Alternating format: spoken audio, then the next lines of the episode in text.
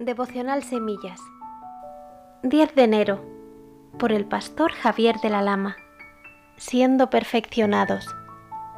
Se sentará como acrisolador y purificador de la plata. Malaquías 3.3 versión moderna. Nuestro Padre Celestial busca en todo momento cómo perfeccionarnos y santificarnos para testimonio de su gloria y bondad Nadie como Él conoce el valor del fuego refinador mostrado a través de su amado Hijo. El buen ensayador se toma la mayor molestia con los metales más valiosos. Los somete al fuego abrasador, porque este fuego derrite el metal. Y solamente la masa derretida se desprende de su mezcla y adquiere con perfección su nueva forma en el molde.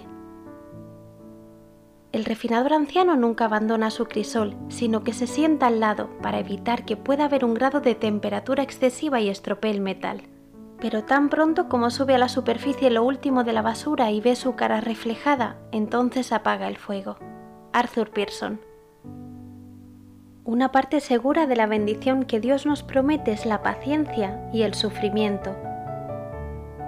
Un largo tiempo de espera y desesperanza para Abraham quien tras recibir la promesa de un hijo e intentar ayudar a Dios ante la humana propuesta de Sara, vio cumplida esta palabra en el momento del nacimiento de Isaac.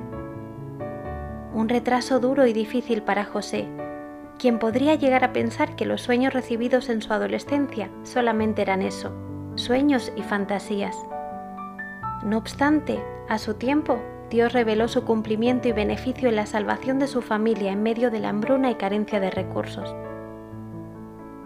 una larga espera y sufrimiento para los hijos de Israel, quienes habiendo prosperado en Egipto, aunque a los ojos de Dios ya eran esclavos, tras padecer duramente y teniendo la impresión de que la promesa de Dios iba a quedarse sin cumplir, vieron cómo les fue levantado un libertador en Moisés, y ellos salieron con gran riqueza, siendo así la promesa cumplida.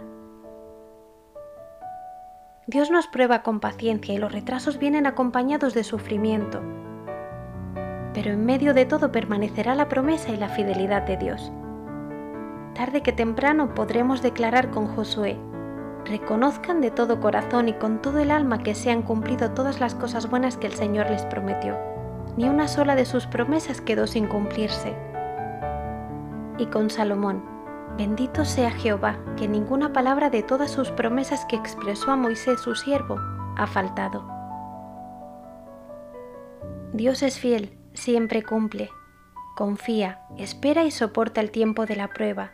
Todo llega en su momento conforme a su buen hacer. El retraso y el sufrimiento forman parte de la bendición prometida.